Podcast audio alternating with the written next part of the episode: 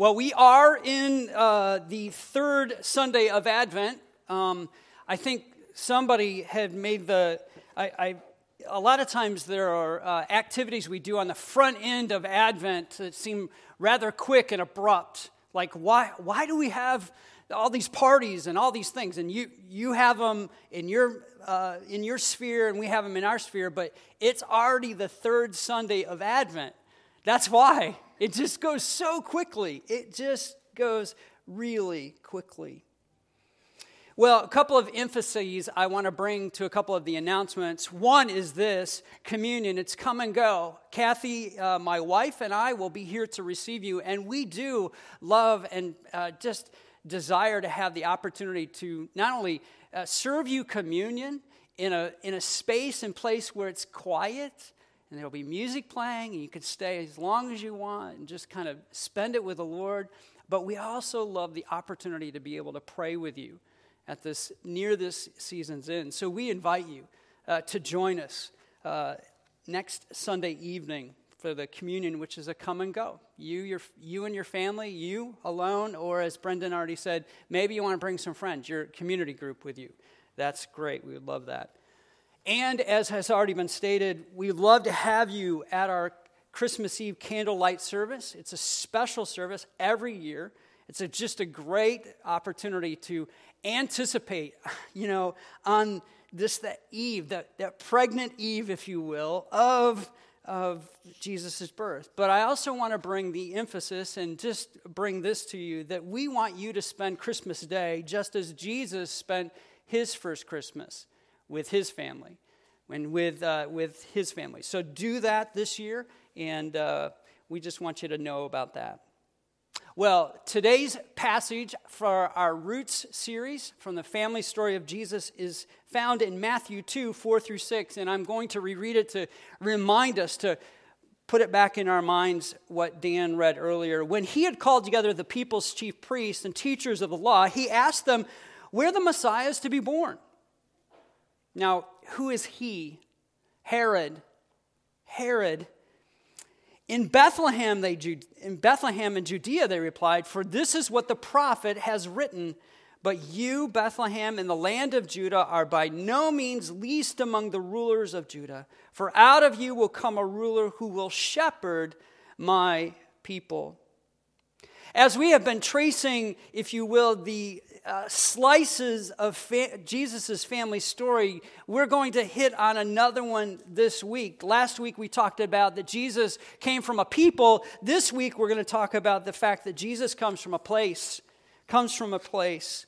Uh, how many of you are from a town smaller than a thousand people? Wow. Only two of us? In fact, let me just tell you, if, if you raise your hand, and even if you're online, we'd love to have you, love to uh, let us know that today.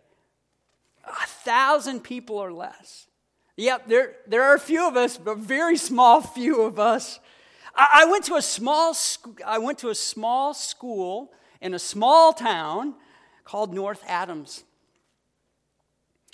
Uh, everybody knew everybody uh, it, it's, it was just incredible. You couldn't get away with nothing. when I was in elementary school, uh, when it was more in its heyday, and it had been more in its heyday prior to that, because the train used to run through that area, but then it didn't no long, it did no longer. It had a lumber company, it had a mill, it had a factory. Uh, when I say a mill, a, a grain mill, folks, for some of you, kind of like, what is that? Um, and it was a fairly decent sized village. Not, it's not a town, it's not even a city, it's a village. Today, there's just not much there. Today, there's not much there. One could easily dismiss a small place like North Adams or think of any place like that. Hillsdale's just down the road a few miles, and it's where all the county's activity takes place. So if you have some court business, that's where you go. You know what I'm saying? The courthouse, the sheriff's department, and where even today most people will go to shop if they're not shopping online. What could even come from a small town like this? North Adams does not have a list of people who have found their way into a magazine, the People magazine, whether you look at it on the, as you're passing it through the uh, grocery store or whatever, or Time, uh, or some other magazine. Now, there may be some that are more localized magazines that people are features. Uh, in fact, there's only like one or two people that have ever emerged out of uh, North Adams that maybe a larger audience of people would even know or recognize. Now, uh, this name probably will not mean much to you, but where she went and what she did will. Her name is Penny Neer. Uh, I, I, actually had my brother on the phone. I'm like, hey, anybody else you know? It's like, I don't think anybody came out of North Adams. But she was an athlete uh, in our school, uh, older than I, about my brother's age, who received a scholarship to U of M. She lettered in three sports. She was a Pan American athlete as well as an Olympian. That's kind of, eh, you know, there may be a few others. I think my dad told me that there was one guy, we used to uh, trick or treat at his house, and he, he said he was special because he had dual citizenship. I don't know if this is true or not, but he was in China and in America, which is very uncommon, I guess. I don't know. So, in case you're thinking that I'm saying it's bad to come from a small town, that's not what I'm saying at all, but you get my point. There's just not much that comes from a small town arena, uh, not very many things. But what we note is that that there are some things few and far between that do come from a place and some of those smaller places. And sometimes they're in the shadow of a larger place, but someone or something emerges out of them. If you're a scholar of the Bible, you realize this is probably more true about the smaller things than the larger things. In fact, over and over again, uh, the narrative of Scripture says it's not out of the large places, it's not out of the notoriety, but it's out of the small places that things come. And so, if you're a scholar of Scripture, you know this is true. These are the tasty morsels which continue to root themselves deep into the storyline of Jesus, and they need to root themselves deep into us. Why? Because it's not out of the big, it's out of the small. It's not out of the significant places and spaces where God tends to inhabit. It's out of it's in the insignificant and seemingly less than powerful. So to, this morning, we're going to talk about the, the very simple fact that, that Jesus came from a place and that God works through the small. God works through the small. Jesus' story and his family line and our family line as followers is of a of as followers of Jesus is a, of a God who, uh, when we love and love all, all people, has its root in the core of the covenant he made with himself and all humanity in these smaller spaces and places of time. So while we might like to go to the Windy City, Jesus may not have been found there very often. Or we might want to hail the great teams. Jesus might not even find himself in weaseling himself into those places and spaces. Do you see what I'm saying? He likes the underdog. He likes us. In fact, he loves us. But what we find is that God is found in these small places. This place in Judea. Can, can you sing it with me? I don't know if I can get it now. I got it earlier. O little town of Bethlehem, how still we see thee lie above thy deep and dreamless sleep. The silent stars go by, yet in thy dark streets shineth the everlasting light. The hopes and fears of all the years are met in thee tonight. Right there, right there. At the time of Jesus' ministry uh, and his living, uh, rough estimates say that Bethlehem was maybe a thousand people. God, again, does not choose the places of New York or Rome or London or Los Angeles or Rio as destination cities. He has chosen Bethlehem. God picks destinations outside of our realm and outside of our understanding in a world in which picks destinations all the time as places to be and places to go. This, this small, most insignificant, unknown village on the map. Check, check this out. Now, I know uh, the map is not that good. I apologize for that right now. But Bethlehem uh, sets way down below Jerusalem. And you might go, I've never heard of En Karim. Well, that's, uh, as uh, I'm told, scholars tell us, that's where uh, Elizabeth and Zechariah are from. That's where they hail from. Uh, dusty little places on the nap that are in the shadow of Jerusalem. In the shadow of Jerusalem. It's incredible. Did you know Bethlehem literally means house of bread? It's a beautiful thing. A fitting name for a town that delivered us the bread of life, right? Not many, not many people lived uh, in Bethlehem during the time of Joseph and Mary stroll back to his hometown for the census declared for oppression, by the way. Think about that. Anybody, anytime that a leader took a census, the census was declared in order to, to derive profit.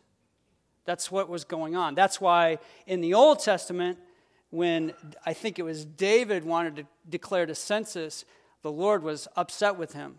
I believe that that's the case. And so while this, this census and this move of this young family of whom we're enraptured with during this season and all throughout the year was for nefarious reasons for Augustus, it put Mary and Joseph in the right place at the right time. Do you get it? Out of the way, not prominent. The relationship of Jesus to the land of Israel, in particular the town of Bethlehem, shows us that God loves to work through the very, very small to change a big world around him. Bethlehem is small and seemingly insignificant, I think some of you need to know that today. Some of you need to kind of carry this truth with you because you're feeling that. Just as Bethlehem may have not been on the route that everybody would have known, you feel like you're not on the route that everybody knows. You're not, you're not even sure you're feeling you're like you're in the right place that everybody knows, but God has placed you on purpose and with great design. God doesn't work as we would work, He works as He works, as He desired. He doesn't look to the limelight and the glittery and the big. So, what, let's just continue that up. What's happening in your life and in the world that God is weaving together, weaving good together with what seems to be small and seemingly insignificant? Could it very well be that in your feeling that you're small, out of the way, that God is actually carrying out his plan just as he desired to do? That your feelings, may I go there a little bit, are not telling you the truth? Could be. And so, what is it maybe this morning, if you're feeling that way, that you need to surrender humbly to Jesus? Those things that are causing you great angst, that you think are in the way or out of the way, small. Uh, just to remind us a few of the storylines of Scripture, let's take a journey down Remembery Lane. I did say that, Remembery. Remember, Joseph was sold into slavery. His path was to prison, not necessarily a path to second in command in Egypt. Hmm. Hmm. We know these, right? Or if we don't, we need to refresh ourselves. How about Moses?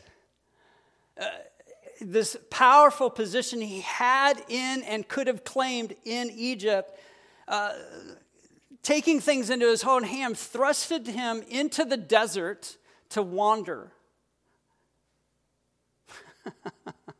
Where does he end up? All the time, by the way, like you and me, questioning, really? My voice? David was the youngest son of Jesse. Remember, we started this, the stump of which the, there's, a, there's a shoot that comes out of.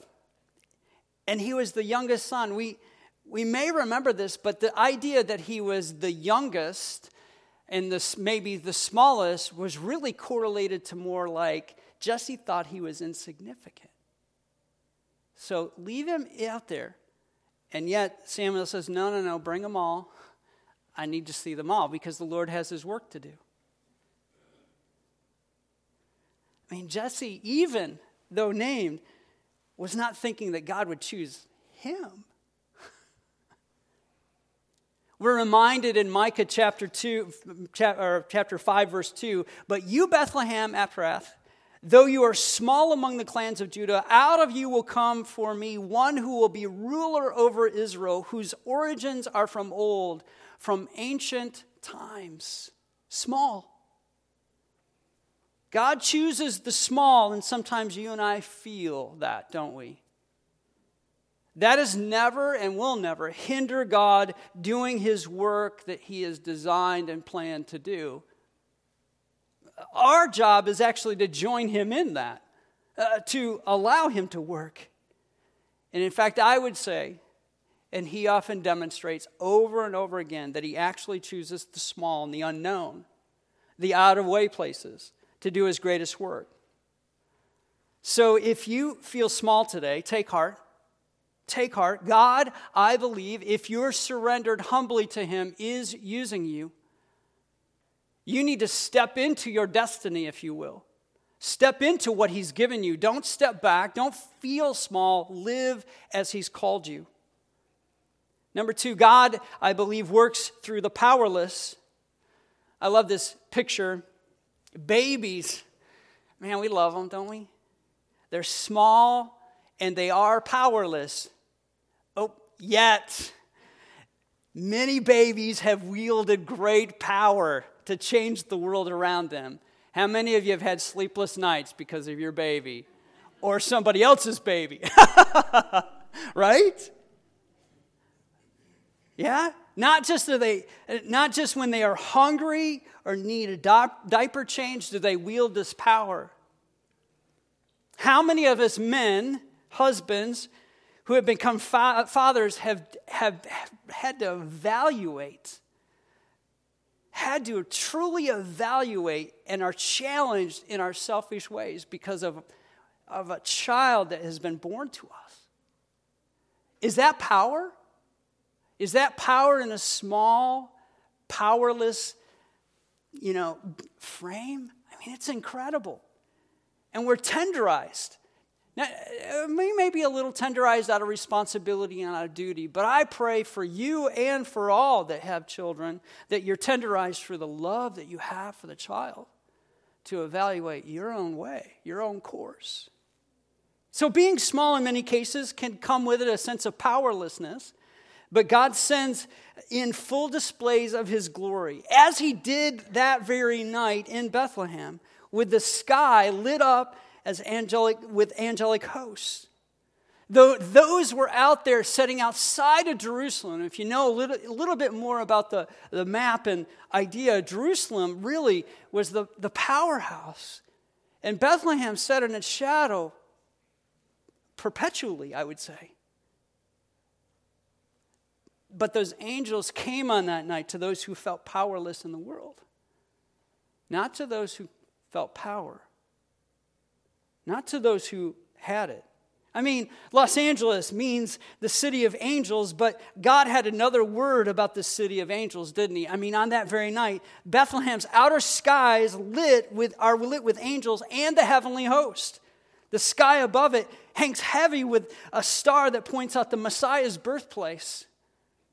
It is a grand place. of what some would say powerlessness. Hmm. But to feel powerless, you feel as if you're without agency, right? You don't have independence. You, it's not a good feeling. And God steps into the powerlessness we feel and says, What about here and now? Uh, remember, I, I, am, I'm, I entered the world through the weak, I, the humble and the vulnerable. And we can all feel small and unseen, lost and unregarded, truly without power or ability to change things at times.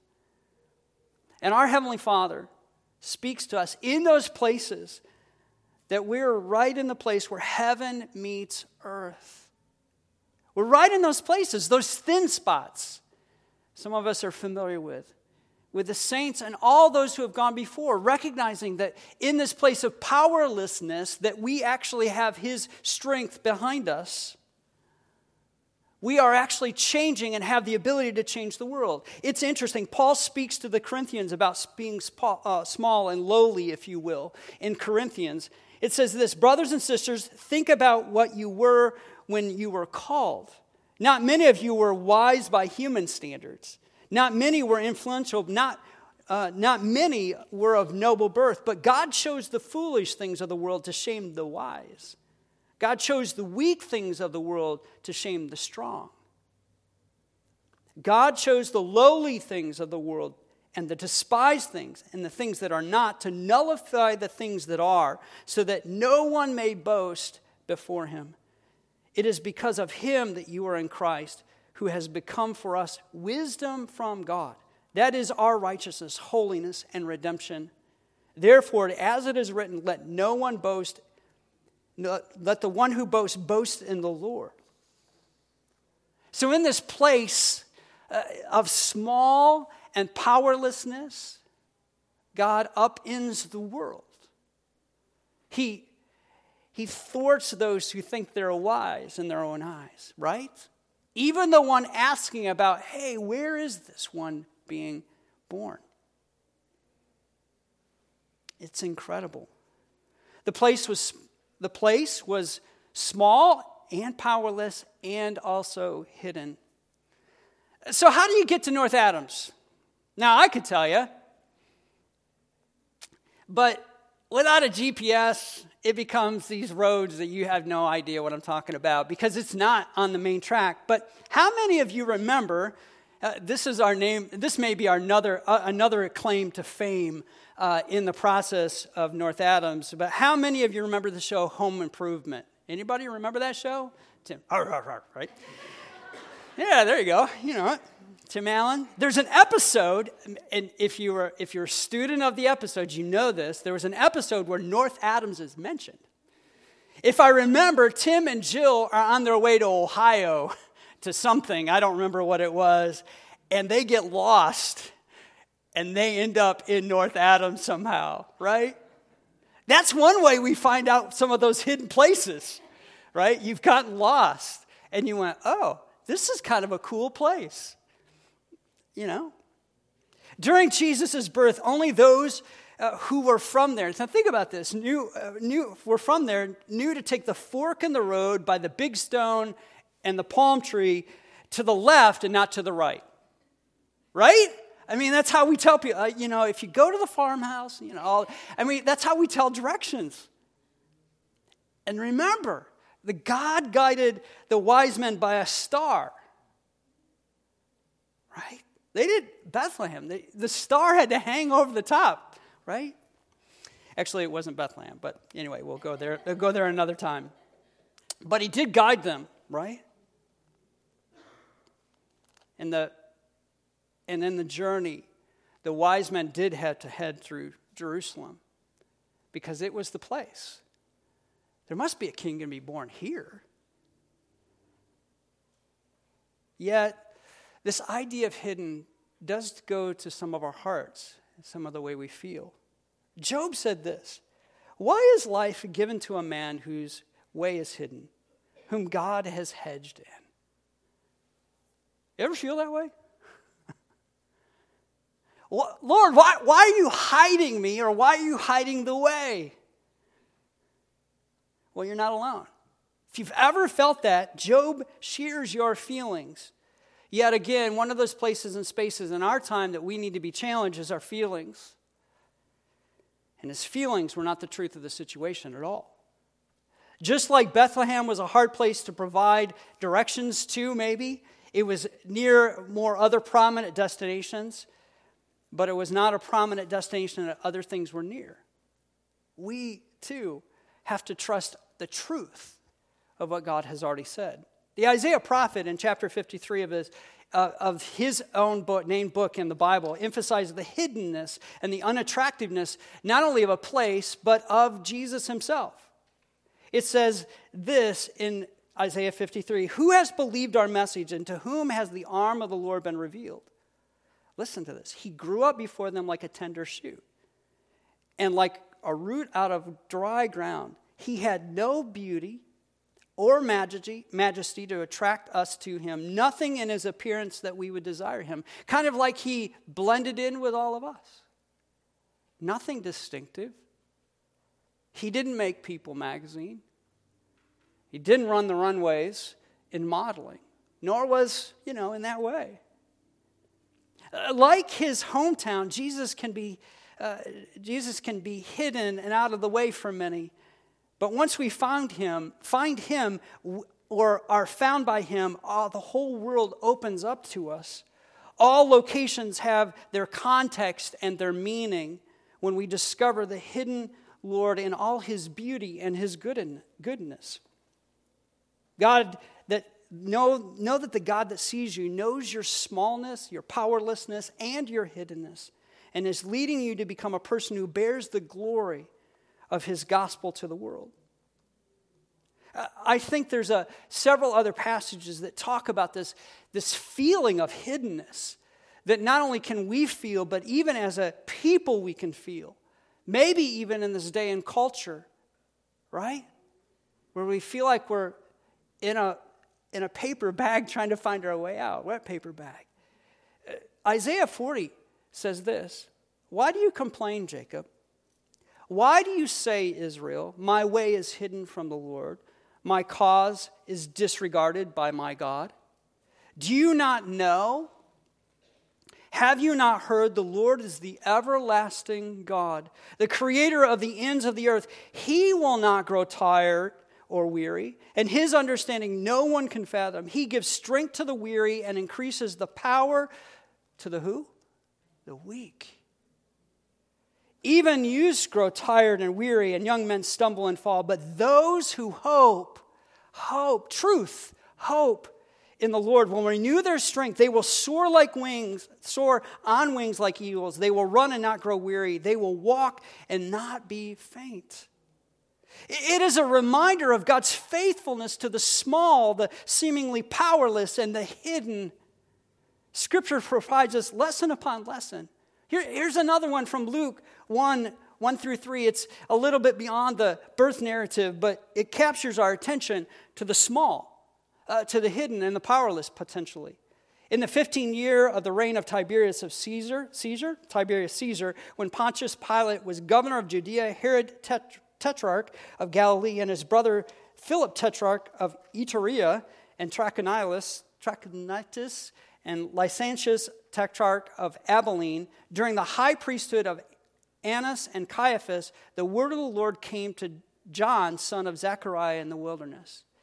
Uh, my point is this a lot of big names there, a lot of powerful people, probably in powerful places, significant places, but where does the word of the Lord go? It goes to John in the wilderness. Hidden in plain sight, if I may say. I mean, where are we placing our hope? Where do we place our hope? So let me ask you where in your life do you feel small, insignificant, powerless, and hidden? Uh, you just, you just feel that. It may not be in every area. You may be knocking out of the park at work. Everybody loves you there, but you walk back in the door home and you realize there's no parade, there's no celebration. Uh, and it's not that you're looking for one, but you realize that the attention and detail that you're giving at home is not to the same attention of detail that you're giving at work. Or maybe it's vice versa. Or maybe you just feel like in your workplace and space, you've come to this wondering of what am I doing?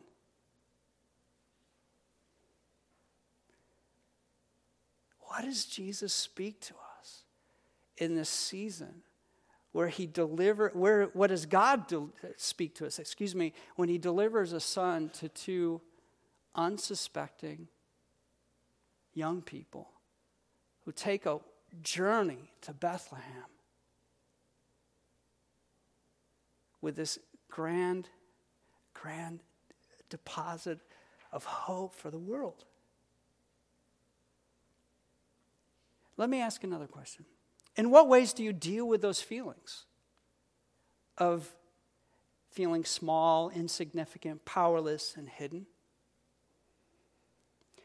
It is a temptation in these days, especially with the onslaught of social media, uh, that we would want to use and leverage social media for whatever purposes we desire in order to get our voice heard. To validate our message, maybe as followers of Jesus, or even validate our messages politically, socially. But I think there's, a, there's an underlying message here to, to the church, to us, is that's not the way that Jesus seems to, or God has seemingly changed the world in the past. And it may not be, I can't say that it won't, but it may not be the way that He desires to change the world in the future. By maybe it's not social media for you, but you realize that you're in a conversation with people and you realize they know people that you don't know, but you feel insignificant in those places and spaces. And so instead, you drop, hey, I know Philip of Tetrarch. Okay, you don't. You get my point. You start to name drop people you do know. Or my temptation of feeling small, insignificant, uh, maybe even hidden is to drop the knowledge that I know in places and spaces where it is less than proper. Right? Ah. Oh.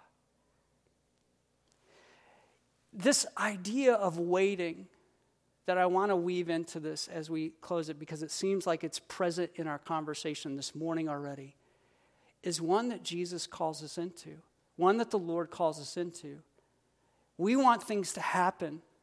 I, am definitely sure that, that those in Israel wanted the Messiah to, to, to do it in a way that was grand and on display. But Jesus calls us into a place of, of continuing to do what we've been called to do. Mary, Joseph, Zechariah, Elizabeth, all of these people remind us that we have our, our task to fulfill, whether we feel small, insignificant, hidden, powerless.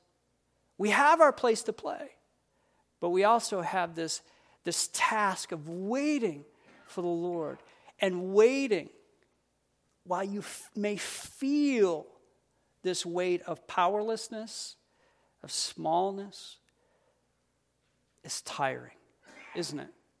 That's why Isaiah said, Look, you're hidden, but God sees you. Jesus says it this way in Matthew 11, verses 25 through 29. At that time, Jesus said, I praise you, Father, Lord of heaven and earth, because you have hidden these things from the wise and learned and revealed them to little children. Yes, Father, this for this is what you were pleased to do.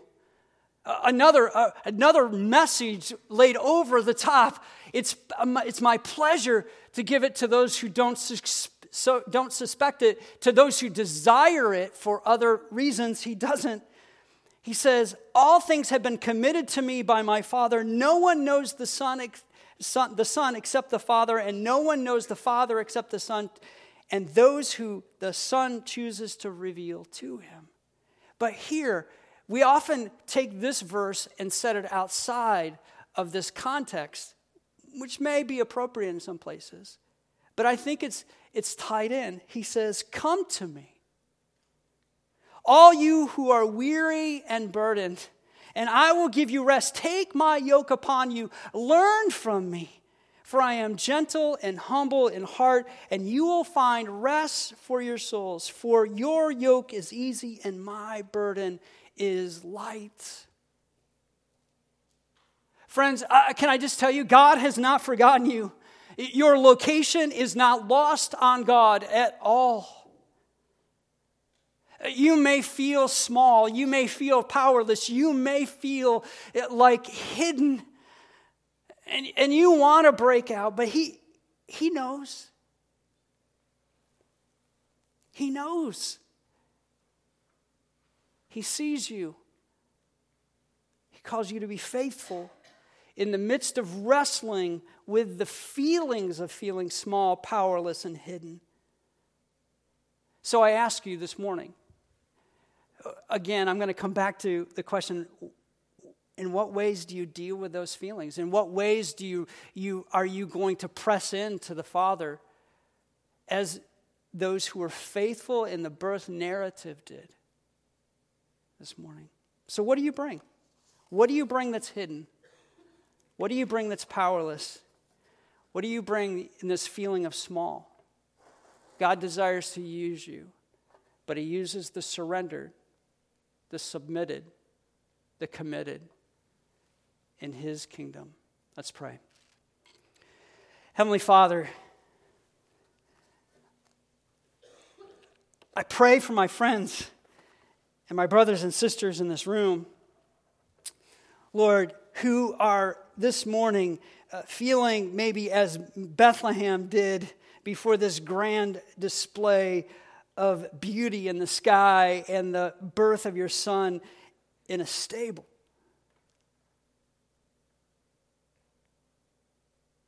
Small, powerless, and hidden. Father, we bring our hearts to you this morning, wondering if our, our, our, our faithful walking with you is making any difference in the world in which we live. Because we can't see it.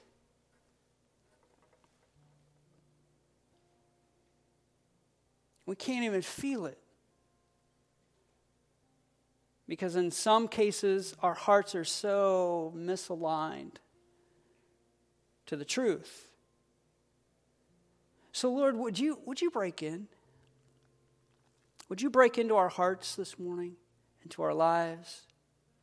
Remind us of, of how you have worked throughout the storyline, the family line of Jesus, and our family line this morning. Would you, would you deposit hope into the hearts that are despairing this morning?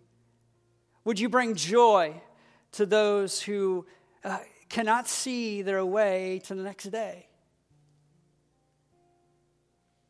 Would you allow your peace to pass all understanding in the hearts that are, that are worried about tomorrow because of their place?